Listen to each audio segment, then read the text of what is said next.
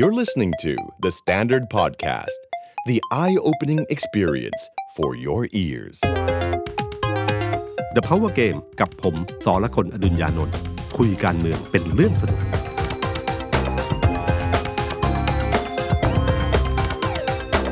สวัสดีครับผมสรกลอดุญญานนท์สวัสดีครับผมออฟ Pholawut Songskorn Content Creator การเมือง The Standard สวัสดีพี่ตุ้มแล้วก็สวัสดีคุณผู้ฟังนะครับพี่ตุ้มครับการเมืองไทยมันก็วุ่นวายนะฮะแต่ว่าการเมืองโลกตอนนี้ร้อนแรงตึงเครียดมากแล้วก็ผมพบว่าสงครามมันไม่สนุกเหมือนในหนังที่ที่เราดูเลย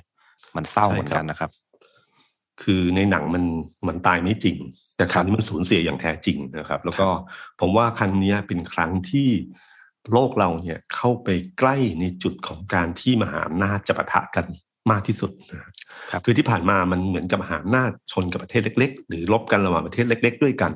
แต่คราวนี้เป็นครั้งเดียวที่ผมรู้สึกว่ามันใกล้กันมากแล้วมหาอำนาจเวลาปะทะกันเนี่ยมันย่อมนำพาไปสู่ที่เรื่องที่ใหญ่เหมือนนั้นมันไม่ใช่สงครามธรรมดาครับหลายคนก็หวาดเสียวว่าจะมันเกิดสงครามโลกอีกครั้งหนึ่งหรือเปล่านะครับใช่ครับวันนี้จริงๆเนี่ยใครดูที่ตอนที่รัสเซียบุกยูเครนเนี่ยเราจะรู้สึกสงสารนะคนชาวยูเครนมากนะครับแล้วก็ชื่นชมด้วยในขณะเดียวกันก็ชื่นชมในความใจสู้ของเขาเนี่ยครับใช่เพราะชาวยูเครนไม่ควรจะต้องเจอกับความสูญเสียครั้งนี้เลยนะแล้วก็ทำให้ผมว่าตอนหลังเนี่ยพอเขาลุกขึ้นสู้อย่างจริงจังเนี่ยมันก็ทำให้มันเกิดปรากฏการณ์ที่มันเปลี่ยนจากเมื่อช่วงหลายวันก่อนที่ตอนเริ่มบุกครั้งแรกๆนะครับซึ่งตอนนั้นบุกครั้งแรกๆเนี่ยทุกคนคิดอย่างเดียวว่าคงใช้เวลาไม่นานเพราะรัสเซียคือมหาอำนาจเนี่ยที่แม้แต่โจไบเดนเองก็ยังพูดอยู่ว่า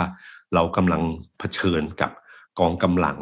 ที่เป็นแบบมหาอำนาจระดับโลกทุกคนยอมรับว่ารัสเซียคือมหาอำนาจในโลกนี้ที่มีกองกำลังระดับเนี่ยมีไม่กี่ประเทศนะครับแล้วก็รัสเซียก็คือหนึ่งในนั้นนะฮะเอ่อแล้วก็พอพอเผชิญหน้ากันเนี่ยผมพอชาวยูเครนเริ่มลุกขึ้นสู้นะฮะลุกขึ้นสู้แม้จะอาวุธจะสู้ไม่ได้อะไรต่างๆทีเนี่ยแต่ก็พยายามสู้อย่างสุดฤทธิ์เนี่ยครับสุดท้ายแล้วเนี่ยมันก็นำไปสู่การที่จะยอมเจรจากันระหว่างรัสเซียกับยูเครนที่เบลารุสนะครับซึ่งตอนนี้ก็โลกกำลังหวังว่าทุกอย่างจะสงบเรียบร้อยได้นะครับครับเออถ้าเราเล่าเรื่องนี้ผมคือผมก็ไม่ได้ผู้เชี่ยวชาญด้านด้านต่างประเทศนะครับแต่เท่าที่ผมฟังหรือหรืออ่านมาทั้งหลายเนี่ยผมรู้สึกว่าจริงๆเนี่ยวิกฤตที่มันเกิดขึ้นประมาณหนึ่งเดือนเนี่ยเอ่อตอนที่รัสเซียเริ่มเคลื่อนกำลังปิดล้อมยูเครนนะครับก็เป็นแสนนายนะที่ล้อมล้อมอยู่ซึ่งสหรัฐตอนนี้ก็ส่งสัญญาณชัดเจนว่าเอ้ยระวังนะรัสเซียจะบุกจะบุกจะบุกนะครับมีการสั่งให้เจ้าหน้าที่สถานทูตประชาชนนะฮะทั้งเอ่อของสหรัฐอเมริกาอังกฤษก็สั่งให้ออกจากยูเครนนะตอนแรกก็นึกว่าเป็นเกมของการแบบเหมือนบัฟกันเฉยๆใช่ครับเพื่อใช่ไหมเราก็ตอนนั้นเราก็นึกว่าเป็นรัสเซียบ้างใช่แม้กระทั่งฝั่งยูเครนเองเขาก็เขาก็พูดว่าฐานการที่สหรัฐสั่งให้ถอนคนออกเนี่ยมันเกินเหตุเขายังไม่เขายังไม่เห็นว่ารัสเซียจะบุกเขาอะไรอย่างเงี้ยใช่ครับตอนแรกก็นึกอยู่ประมาณนั้นสักพักหนึ่งอ้าวจริงนี่นานะครับแล้วก็ที่ปูตินเจรจาโจไบเดนเจรจากับมาคงนะครับแล้วก็มาคงครับแล้วก็ของแคนาดาฝรั่งเศสเนี่ยที่เจรจาหลายรอบเนี่ยเราก็รู้สึกว่าจริงๆแล้วมันเริ่มจะคลี่คลายได้แต่เราเห็นเสียงที่ออกมาเรื่อยๆนะครับก็ปูตินก็พยายามยืนกรานแล้วสุดท้ายแล้วจริงๆประเด็นเนี่ยมันการเจรจามันมีอยู่รู้สึกตอนหลังมันอยู่มีเรื่องเดียวคือรัสเซียไม่อยากให้ยูเครนเข้า NATO ใช่ไหมครับเรื่องนี้เป็นเรื่องใหญ่เลยนะเพราะว่าหลักของ NATO คือถ้าประเทศไหนถูกโจมตีทุกประเทศจะช่วยเหมือนประเทศนั้นเป็นประเทศของเราอ่ะครับประมาณนี้ครับฉะนั้นก็หมายความว่ามาตราครับเออมันเป็นมาตราห้าของ NATO เขาเขียนไว้ประเทศไหนโจมตีเหมือนกับเราโดนโจมตีด้วยทุกคนต้องช่วยกันซึ่ง NATO นี่มันเกิดขึ้นตอนช่วงสงครามเย็นนะครับซึ่งมันช่วงโหมันยาวนานมากแล้วนะแล้วก็ยังคงเรื่องนี้อยู่ซึ่งหมายความว่าถ้ายูเครนเข้า NATO ได้เมื่อไหร่เนี่ยครับก็จะเปิดทางให้สหรัฐสหรัฐสามารถเข้ามาช่วยยูเครนได้ถ้ามันมีการปะทะกันกับรัสเซียซึ่งไอ้ประเด็นเนี้ยเป็นประเด็นที่สำคัญมากคือเรื่องนี้มันเริ่มต้นจากตอนช่วงสหภาพโซเวียตล่มสลายใช่ไหมฮะที่สมัยมิเคล กอร์บาชอฟนะฮะกอร์บาชอฟนี่ตอนที่ล่มสลายเนี่ยได้รางวัลโนเบลสาขาสันติภาพด้วยนะคือประเทศตะวันตกอะโหชูเลยครับรู้สึกว่าเนี่ยคือสุดยอดที่ทำให้ทำให้สงครามเย็นจบลงได้แต่จบลงด้วยการล่มสลายของสหภาพโซเวียตประเทศต่างๆก็แตกตัวแยกกันมายูเครนก็คือหนึ่งในนั้นนะ เป็นความยิ่งใหญ่ที่ถูกทำลาย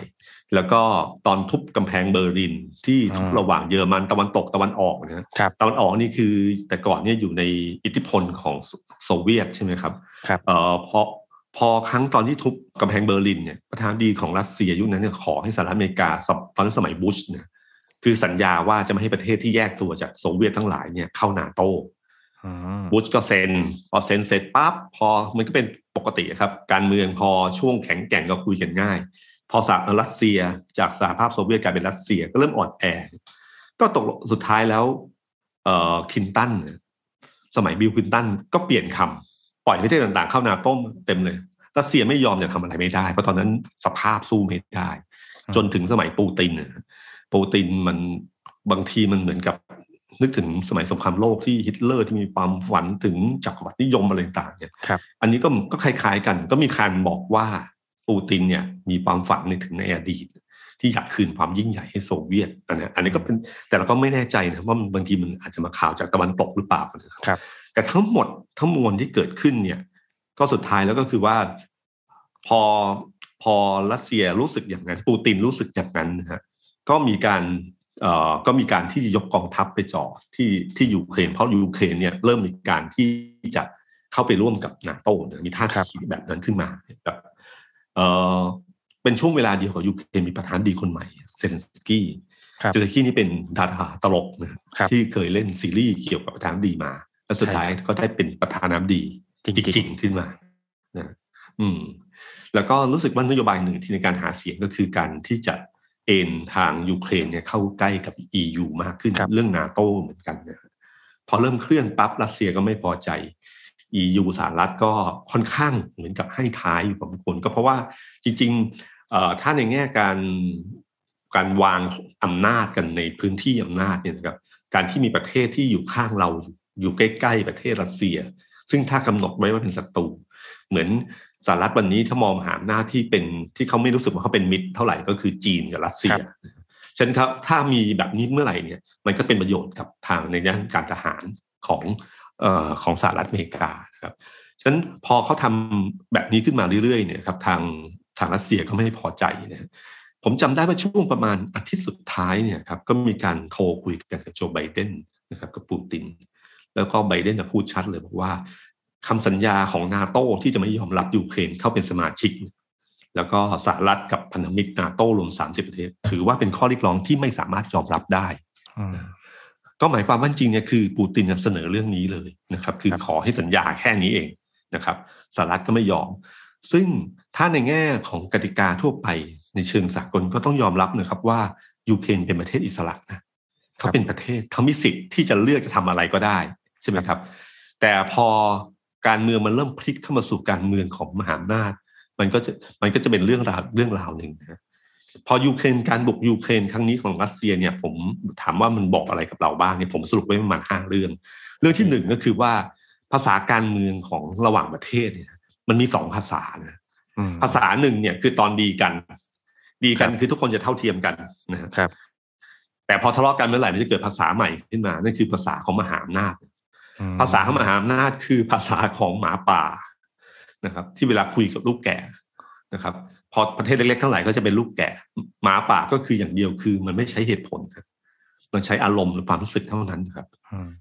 ประเภทว่ากูจะชกมึงก็ชกมึงแล้วหาเหตุว่าจะชกให้ได้ว่าจะชกยังไงนะครับเพราะการที่รัสเซียบุกยูเครนครั้งนี้อย่างที่ผมบอกครับมันไม่มีเหตุผลแล้วก็ยูเครนก็เป็นประเทศที่มีเสรีภาพอิสรภาพกำหนดทิศทางยังไงก็ได้นะอยู่ อี ยู ไม่อยู่ อี ยู จะคบใครไม่คบใครควรจะเป็นสิทธิ์ใช่ไหมครับถ้าเราถือเป็นกติกาสากลทั่วไปแต่ปรากฏว่าพอรัสเซียไม่พอใจก็หาเหตุในการที่จะบุกหลังจากล้อมล้อมล้อมล้อมเข้าไปเรียบร้อยปั๊บเนี่ยก็สุดท้ายแล้วก็ใช้วิธีการใช้วิธีการง่ายๆก็คือบอกว่ามีสองแฟ้นที่อยากเป็นมีกบฏที่อยากแยกตัวมันอยู่ฝั่งรัสเซียก็ไปรับรองสองประเทศมันอยู่ในเมืองแคว้นดอนบัสครับก็สองมือนี้ปั๊บขึ้นมาเสร็จปุ๊บก็ก็อ้างเหตุง่ายๆซึ่งเป็นเป็นถ้าในเชิงกลยุทธ์นะเป็นกลยุทธ์ที่ค่อนข้างฉลาดในการที่แทนที่จะบุกตรงๆก็ใช้วิธีการนี้เพื่อสร้างเงื่อนไขสุดท้ายเป้าหมายสุดท้ายก็คือพอยูเครนต้านไม่เห็นด้วยปุ๊บก็บุกรุกขึ้นไปเรื่อยๆเข้าสู่ยูเครนเพื่อเข้าเมืองหลวงนะจริงๆเรื่องนี้มันคล้ายๆกับตอนที่สหรัฐถล่มอิรัก ในอัฟกานิสถานเลยใช่ไหมจำได้เพราะเราจำได้ตอนที่ถล่มอิรักเนี่ยมีเหตุผลเดียวเลยครับคือว่ามีข้อมูลว่าจะสร้างระเบิดนิวเคลียร์ประมาณขึ้นมานะครับสหประชาชาติก็ไม่เห็นด้วยนะไม่ได้มัดอะไรเลยนะครับสุดท้ายก็ยืนยันในข้อมูลตัวเองแล้วก็บุกเลยโดยมีอังกฤษกับรู้สึกออสเตรเลียร่วมด้วยหรือเปล่าไม่แน่ใจนะแต่อังกฤษเนี่ยร่วมแน่นอน ร้อยเปอร์เซ็นต์ นะโทนี่แบร์ยุคนั้นเลยก็ไล่ถล่มเลยพอถล่มเสร็จปั๊บเนี่ยปรากฏไม่เจอหลักฐานอะไรใช่ครับแต่ผลที่เกิดขึ้นก็คือชาวอิรักตายไม่รู้เท่าไหร่ตึกพังอาคารเกิดการแตกแยกซัดดัมฮุสเซนที่เป็นประธานาธิบดีของอิรักโดนจับโดนจับแล้วก็แขวนคอตายจับปรากฏว่าครั้งนั้นเนี่ยฝรั่งเศสกับเยอรมันก็ไม่ได้เห็นด้วยนะครับไม่เห็นด้วยประท้วงแต่ไม่ได้แซงชั่นเหมือนแซงชั่นรัสเซียในวันนี้นะครับคือมันเนี่ยครับที่ผมบอกภาษามหาอำนาจหรือผลประโยชน์ของประเทศชาติเนี่ยคือเรื่องนี้เลยครับคือสุดท้ายแล้วก็ไม่เออสุดท้ายแล้วก็คือไม่เห็นด้วยก็ไม่เห็นด้วยเฉยๆเท่านั้นเองนะครับแต่คราวนี้ไม่ใช่คราวนี้พอมันใกล้ตัวปั๊บทุกคนแซงชั่นอย่างมโหฬารนะครับที่พูดอย่างเงี้ยไม่ได้หมายถึงว่าสหรัฐยุสหรัฐเททำได้เพราะสหรัฐเคยทำหรือสหรัฐทำได้เพราะรัสเซียทำไม่ใช่นะครับแต่หมายความว่าทั้งคู่ไม่มีเหตุผลทั้งคู่เลยครับมันทั้งคู่บุกไม่ได้เพราะว่าทุกคนประเทศทุกประเทศมันมีเสรีภาพมีอิสรภาพของตัวเองแต่นี่อันนี้สำหรับผมเนี่ยมันคือบทเรียนว่าจริงอ่ะโลกนี้มันไม่ได้เท่าเทียมกันในเชิงการเมืองระหว่างประเทศฉะนั้นการเมืองระหว่างประเทศเนี่ยต้องเดินอย่างระมัดระวังเหมือนเคยมีคนถามว่าเฮ้ยเราจะเลือกข้างจีนหรืออเมริกาดีหรือเปล่าฝั่งใดฝั่งหนึ่งดีที่ดีที่สุดคือไม่ควรจะเลือก คือควรรักษาความเป็นกลางให้มากที่สุดนะเราไม่ควรจะเป็นย่าแพรกให้มหาอำนาจเดินแบบเดินเหยียบนะฉะนั้นผมว่าตรงนี้คือเรื่องที่สำคัญที่สุดแล้วก็ต้องเข้าใจภาษามหาอำนาจให้ดีว่ามันมีภาษาภาษาหนึ่งซึ่งเป็นภาษาเฉพาะตัวที่ตัวกูคือสิ่งถูกต้องเท่านั้นนะครับเรื่องที่สองผมรู้สึกอันหนึ่งก็คือว่าเอ่อมหาอำนาจคือถ้าเป็นประเทศทั่วๆไปเนี่ยครับระวังที่มากที่สุดอันหนึ่งคือว่าระวังอย่าให้มหาอำนาจเกิดการระแวงภัยกลัวว่าตัวเองมีโอกาสโดนทำร้ายคือถ้าผมเทียบกันก็คือผมผมมหาอำนาจคล้ายๆสัตว์ป่าครับพวกเสือพวกสิงโตอะไรต่างๆเนี่ยมันมีระยะเหมาะสมมีระยะเหมาะสมถ้าใกล้เกินไปกว่านั้นเมื่อไหร่เนี่ยจนเขารู้สึกว่าจะโดนทำร้ายเนี่ยเขาจะขย้ำทันทีมีคนเคยบอกว่าสัตว์ป่าเนี่ยเวลาทำร้ายมีอยู่แค่ สองถึงสาม เรื่องเนี่ยหนึ่งคือหิวนะหิวพอหิวปั๊บสังเกตนะครับถ้าเราเคยดูสารคดีเนี่ยเวลามันกินกวางไม่ได้ตัวหนึ่งปั๊บเสือมันก็นอนนิ่งๆกวางเดินใกล้ๆมันก็ไม่ทำอะไรพอมันหายหิวแล้วนะครับการที่สองก็คือการป้องกันตัวถ้าเข้าใกล้ระยะหนึ่งที่รู้สึกไม่ปลอดภัยปั๊บจะจัดการทันทีนะครับเคสครั้งนี้ก็เหมือนกันครับมหาอำนาจเนี่ยก็คือความรู้สึกคือสิ่งนี้เลยก็คือว่าถ้าเราจำได้นะครับตอนสมัยที่บุกที่สหรัฐบุกอิรักเนี่ยเพราะว่าถ้าเชื่ออย่างนั้นจริงๆนะสมมติว่าข้อมูลนี้เขาไม่ได้แต่งขึ้นมานะเขาเชื่ออย่างนั้นจริงๆว่าจะมีนิวเคลียร์เขาก็รู้สึกว่ามันจะเป็นอันตรายกับตัวเขาเนี่ยเช่นเดียวกับเกาหลีเหนือนะนะเช่นเดียวกับเกาหลีเหนือที่เขาก็ระแวงอยู่เรื่องนี้อยู่แต่ไม่กล้าบุกเพราะเกาหลีเหนือมีแล้วมีนิวเคลียร์แล้วแต่อิรักยังไม่มีนะแต่สมมติถ้าสหรัฐแต่งเรื่องขึ้นมาก็แปลว่าสหรัฐหิวเออใช่ครับโอ้จริงมันก็คือว่าหิวคือต้องการบ่อน้ำมันต้องการอะไรต่างๆทรัพยากรทั้งหลายของอิรักอะไรนะครับครับเออนี่จริง แล้วก็อีกเคสหนึ่งของตอนสหรัฐที่เขาบุกอัฟกานิสถานนะครับครับเอ่อตอนนั้นก็คือหลังจากเกิดเหตุการณ์นายวันวันนะครับแล้วก็รู้สึกอ่าแล้วก็รู้ว่ากลุ่มนี้ซ่อนตัวอยู่อัฟกานิสถานก็บุกอย่างเดียวคือระแวงภัยแล้วก็จัดการเพราะเคยโดนมาแล้วนะอย่างเคสนี้ก็เดียวเช่นเดียวกันคือรัสเซียเนี่ยก็กลัวยูเครนเข้านาโต้ใช่ไหมครับจะถ้าเข้านาโต้เสร็จเมื่อไหร่ปั๊บบางทีอาจจะสหรัฐสามารถจะมาเอาขีปนาวุธมาติดตั้งที่ยูเครนได้อะไรเงี้ยถ้ามีปัญหานาโต้ขึ้นมามีปัญหาเมื่อไหร่นาโต้เข้ามาช่วยทั้งหมดนั่นคือสิ่งที่ผมว่ารัสเซียกลัวและหวาดระแวงเคสนี้ก็คล้ายกับเมื่อประมาณหกสิบปีก่อนนะตอนที่คิวบากับสหรัฐคิวบาตอนนั้นยุคสงครามเย็นก็คือยุคคุชชอฟคือเป็นประธานาธิบดีของของรัสเซียก็เอาขีปนาวุธเนี่ยมาตั้งที่คิวบาซึ่งมันติดกับสหรัฐอเมริกาเคนเนดีสมัยนั้นนะครับจอห์น เอฟ เคนเนดีก็ไม่ยอมก็มีการไปปิดล้อมชายหาดทางนั้นแบบ ปะทุกันมากเสียวกันมากว่าจะเป็นสงครามโลกหรือเปล่าสุดท้ายก็เจรจากันแล้วก็ยอมก็คือว่ารัสเซียก็ยอมถอนขีปนาวุธออกจากคิวบาในขณะเดียวกันอเมริกาเนี่ยแอบเอาขีปนาวุธไปตั้งที่ตุรกีฉันก็เจรจาคือต่างคนต่างถอนต่างคนต่างถอนก็จบลงกันได้แต่มันคือสัญสัญญาณที่บอกให้รู้ว่าถ้ามันมีสัญญาณอะไรบางอย่างที่เข้าใกล้และทำให้ระแวงภัยเนี่ยเขาจะขย่ำทันทีนะฉะนั้นการเมืองของมหาอำนาจมันเป็นอีกแบบหนึ่งจริงนะครับมันไม่ใช่การเมืองปกตินะครับเรื่องที่สามที่ผมเห็นจากเรื่องนี้คือว่าการเมืองระหว่างประเทศเนี่ยมันเชื่อใครไม่ได้นะครับผลประโยชน์ประเทศชาติเป็นสิ่งสำคัญที่สุดนะครับเยอรมันไม่กล้าเข้าร่วมมากเพราะว่ามันมีท่อแก๊สของยูเครนรัสเซียจออยู่ของรัสเซียครับใช่ครับแล้วก็ยุโรปเนี่ยเขายุโรปเนี่ยเขาพึ่งพิงแก๊สธรรมชาติจากรัสเซียเป็นหลักเลยนะประเทศในยุโรปใช่ประมาณเห็นบอกประมาณ สามสิบเปอร์เซ็นต์ ของเลยครับเยอะเยอะทีเดียวเลยนะครับแล้วก็ผลประโยชน์เนี่ยผมว่ามันเป็นสิ่งสิ่งสำคัญสุดท้ายแล้วก็คือว่า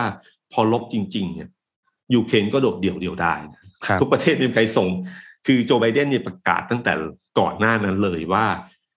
ทะเลาะกันยังไงก็ตามทีเราจะไม่ส่งทหารเข้าไปช่วยนะครับก็ก็ประมาณนี้ครับแล้วล่าสุดนี้สุดท้ายแล้วก็ส่งอาวุธส่งอะไรต่างเนี่ยจะไม่จะช่วยเหลืออยู่พอประมาณหรือใช้การแซงชั่นทางเศรษฐกิจอะไรต่างเนี่ยแต่ไม่ได้ช่วยเข้าไปแบบกำลังทหารที่เกิดขึ้นนะครับสุดท้ายแล้วจริงๆก็คือทุกคนเนี่ยมันมันมีผลประโยชน์ของประเทศชาติอยู่นะถ้าเวลาที่เล่นการเมืองระหว่างประเทศเนี่ยจะเชื่อใคร หนึ่งร้อยเปอร์เซ็นต์ ไม่ได้เพราะเหตุการณ์เกิดขึ้นทุกคนก็รักษาผลประโยชน์ของตัวเองเท่านั้นเองนะครับเรื่องที่สี่ก็คือเรื่องของการสร้างอำนาจต่อรองสังเกตนะครับว่าเกาหลีเหนือเนี่ยไม่มีใครกล้าไม่มีใครกล้าทำอะไรนะครับแซงชั่นต่างๆแต่ไม่มีใครกล้าบุกเกาหลีเหนือทั้งที่ถ้าจะบุกจริงๆด้วยพลังของสหรัฐอเมริกาเนี่ยมาบุกเกาหลีเหนือไม่ยากแต่เพราะเกาหลีเหนือมีนิวเคลียร์มีนิวเคลียร์ก็เลยทำพร้อมใช้ด้วยและพร้อมทำงานไม่ใช่อิรักที่มีแค่ข้อมูลเฉยๆนะครับฉะนั้นผมว่าตรงนี้คือเรื่องอำนาจต่อรองเนี่ยเป็นเรื่องที่สำคัญมากนะครับแล้วก็ยูเครนเนี่ยผมว่าถ้าย้อนอดีตกลับไปได้เนี่ยเขารู้สึกเขาจะรู้เลยว่าสิ่งที่เขาผิดพลาดที่สุดในชีวิตก็คือการทำลายทิ้งระเบิดนิวเคลียร์ยูเครนนี่สมัยก่อนอยู่สหภาพโซเวียตเลยครับแล้วก็พอแยกตัวไปปั๊บเนี่ยไอ้พื้นที่ของยูเครนมันมีมันมีขีปนาวุธมีไอ้ระเบิดนิวเคลียร์อยู่ผมจำไม่ได้ว่าหลักร้อยหลักพันลูกนะครับสุดท้ายแล้วทางรัสเซียกับสหรัฐอเมริกาเข้ามาเจรจายูเครนแล้วสุดท้ายก็ยอมทำลายทีคุณนึกถึงนะครับว่าวันนี้ถ้ายูเครนมีระเบิดนิวเคลียร์ขึ้นมาผมเชื่อว่ารัสเซียไม่กล้าใช่ฮะใช่ไหมครับ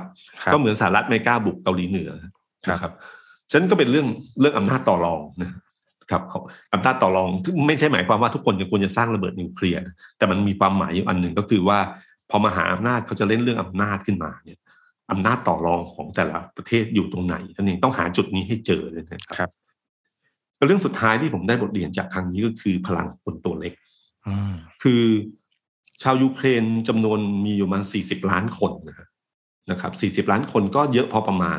แต่เมื่อทิพนึกถึงกองกำลังของรัสเซียที่ที่น่าจะอยู่อันดับสองของโลกนะก็คือรองจากสหรัฐอเมริกา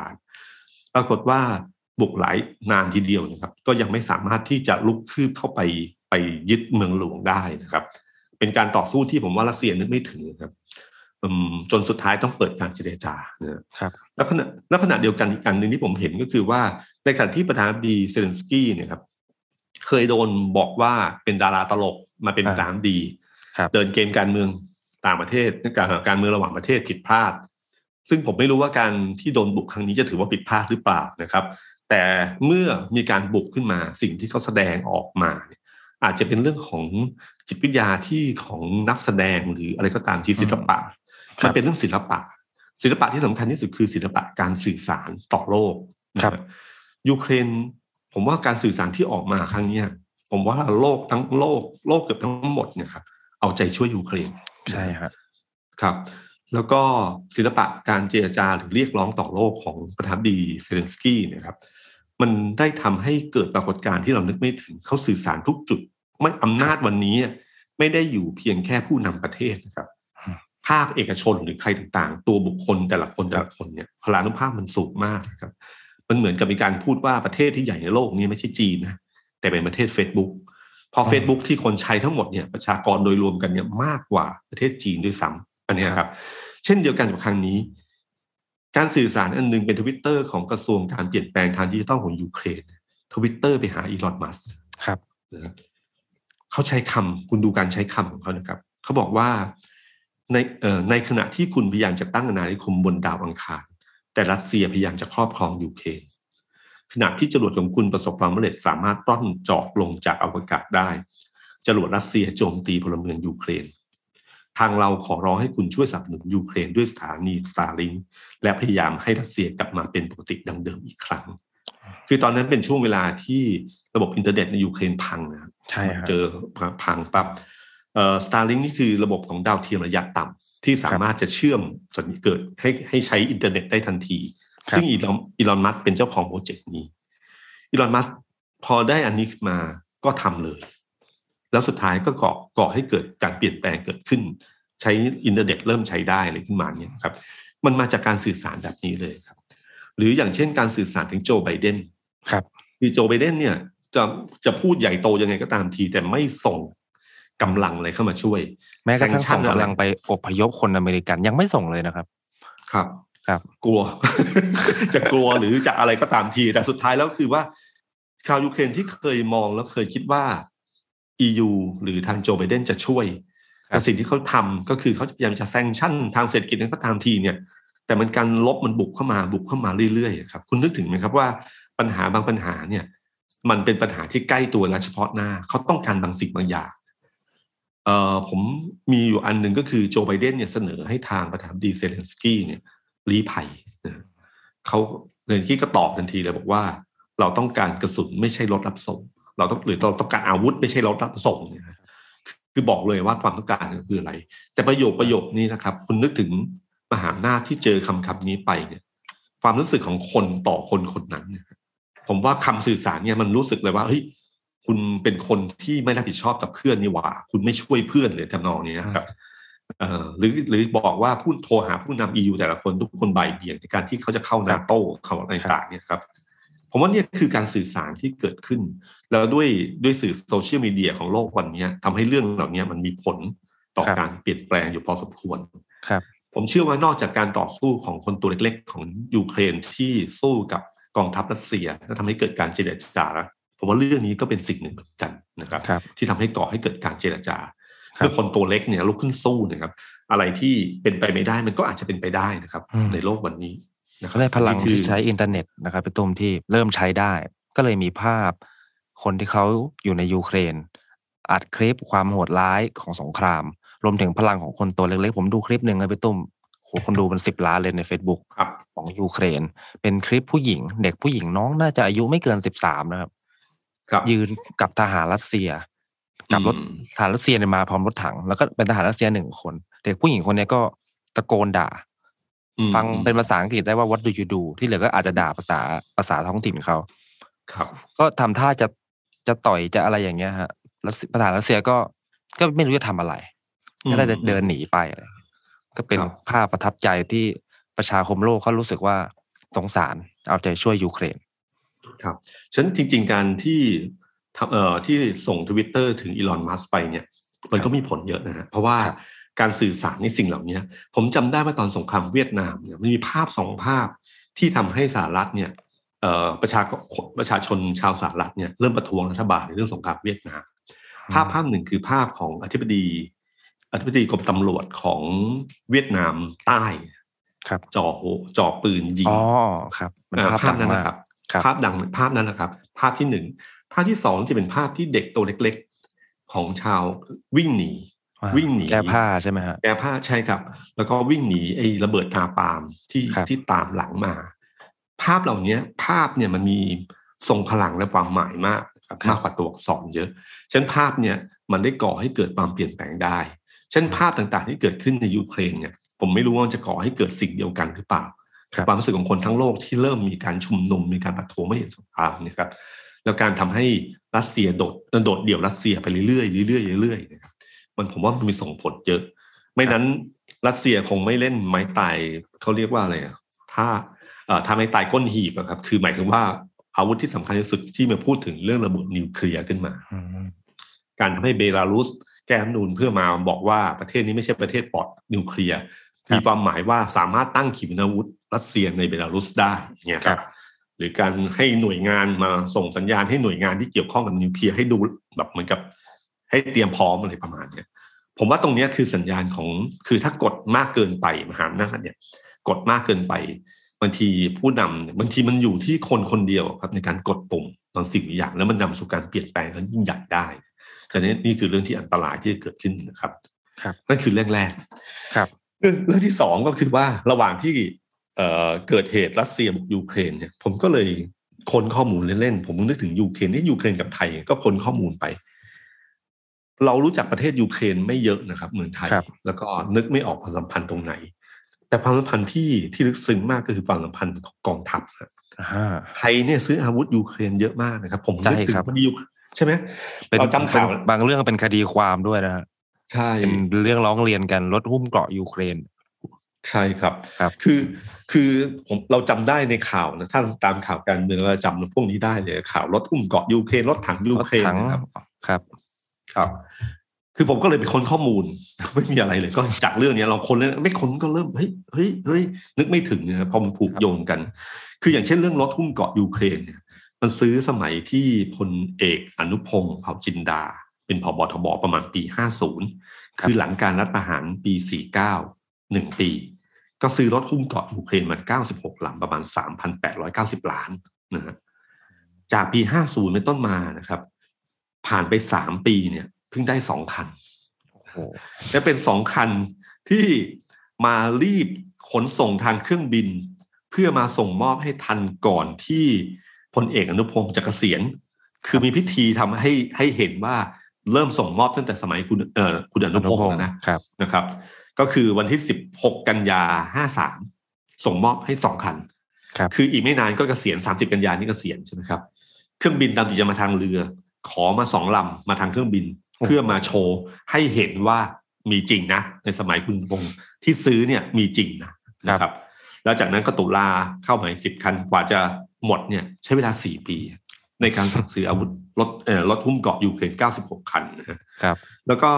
เอ่อที่ที่น่าสนใจก็คือว่ากรณีของรถหุ้มเกราะยูเครนมันมีปัญหาซึ่งปัญหาที่เขาพูดกันมาเนี่ยคือปัญหาเรื่องของเครื่องยนต์คือมีปัญหาของเรื่องเครื่องยนต์เพราะว่าตอนที่เซ็นสัญญาไปเนี่ยตอนปีห้าสิบนะครับจะใช้เครื่องยนต์ของบริษัทหนึ่งในเยอรมัน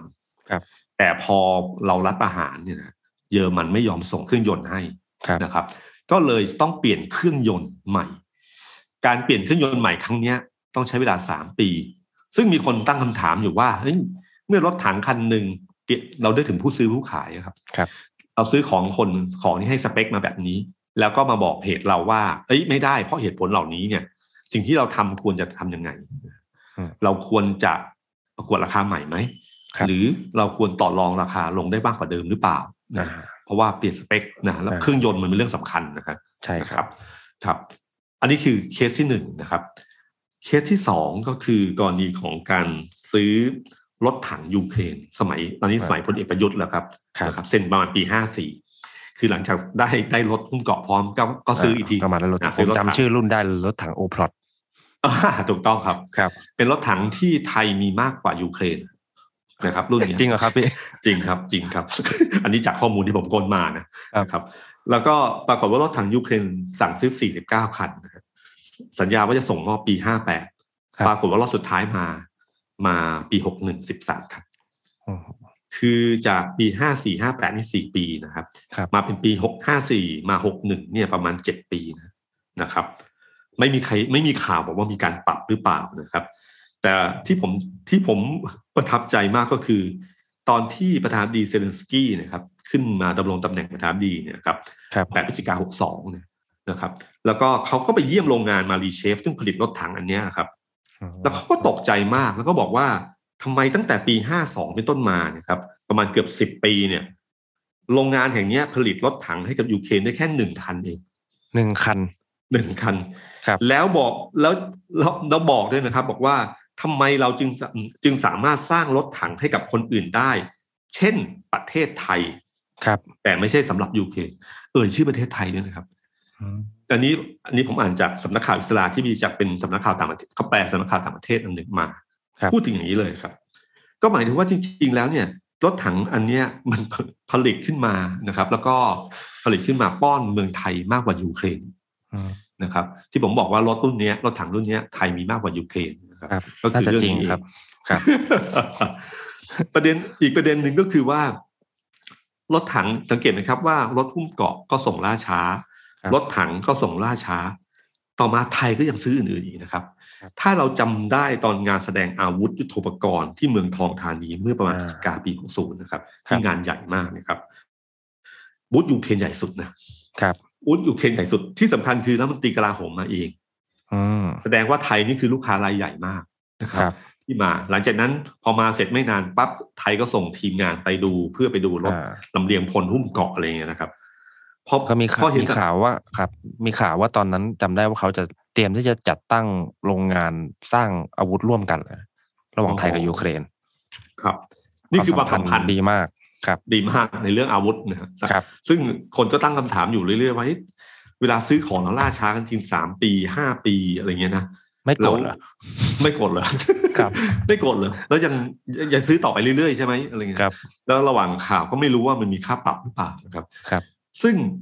เรื่องนี้พอดีมันมันประกอบกับที่ว่าเมื่อประมาณวันเมื่อวานสองวันก่อนเนี่ยก็มีพูดเรื่องเรือดำน้ำจีนใช่ไหมก็จำได้เรือดำน้ำเรือดำน้ำจีนเนี่ยนะครับก็คือเรือดำน้ำจีนเนี่ยปรากฏว่ามันมีปัญหาอยู่ที่ว่าเออเราสั่งซื้อเรือดำน้ำอยู่สามลำรวมมาสี่หมื่นสี่พันล้านกว่าบาทตอนนี้ซื้อแล้วหนึ่งลำคือมันหมื่นสองหมื่นสองพันล้านนะครับคร่าวๆนะครับก็เรือน้ำลำแรกเนี่ยจะมีส่งมอบกันให้ให้ให้ไทยนะครับประมาณปีหกสิบหกแต่มันมีปัญหาคือเรื่องเครื่องยนต์อยู่แล้วจำเรื่องรถหุ้มเกาะได้ไหมอ่าหุ้มเกาะเครื่องยนต์ครับครับอันนี้ก็มีปัญหาเครื่องยนต์อีกเพราะจีนผลิตเสร็จปั๊บเนี่ยเรือน้ำเสร็จเขาไม่มีเครื่องยนต์ตัวเองเขาก็ต้องไปซื้อจากเยอรมันสเปคที่ยื่นให้กับไทยตอนแข่งขันกับเรือดำน้ำมืออื่นเนี่ยครับคือเรือดำน้ำจีนที่มีเครื่องยนต์ที่เป็นของเยอรมันครับปรากฏว่าเยอรมันไม่ยอมขายให้จีนทางจีนก็เลยมาเจรจาว่าจะขอเปลี่ยนเป็นเครื่องยนต์ของจีนครับครับผมก็เอ๊ะทำไมมันคล้ายกันเลยเรื่องเครื่องยนต์อีกแล้วแล้วก็เครื่องยนต์ของเยอรมันอีกเหมือนกันนะครับแล้วก็เวลาเราซื้อรถคันหนึ่งสมมติเราซื้อรถคันนึงครับเราซื้อรถยนต์จากจีนแล้วจีนบอกเครื่องยนต์เนี่ยของเราเป็นเบนซ์เครื่องยนต์ บี เอ็ม อ่าเบนซ์ก็ได้ครับเบนซ์เยอรมันชัดเจนดีนะครับแล้วพอวันนึงบอกเฮ้ยเครื่องยนต์เขาไม่ส่งมาสิ่งที่เราทำคืออะไรอันที่หนึ่งปรากฏราคาใหม่หรือเปล่าหรือปรับอันที่สองยอมรับได้ไหมว่าที่ซื้อราคานี้แล้วเครื่องยนต์เป็นของจีนครับครับรถคันนี้เครื่องยนต์จีนแต่ราคาที่เป็นเครื่องยนต์เยอรมันเป็นราคาเครื่องเบนซ์แต่ตอนคุยว่าเครื่องเบนซ์แต่ว่าตอนเอาจริงเอ๊ะขอเปลี่ยนเป็นเครื่องจีนครับอ่ะไปเราเราจะยอมไหม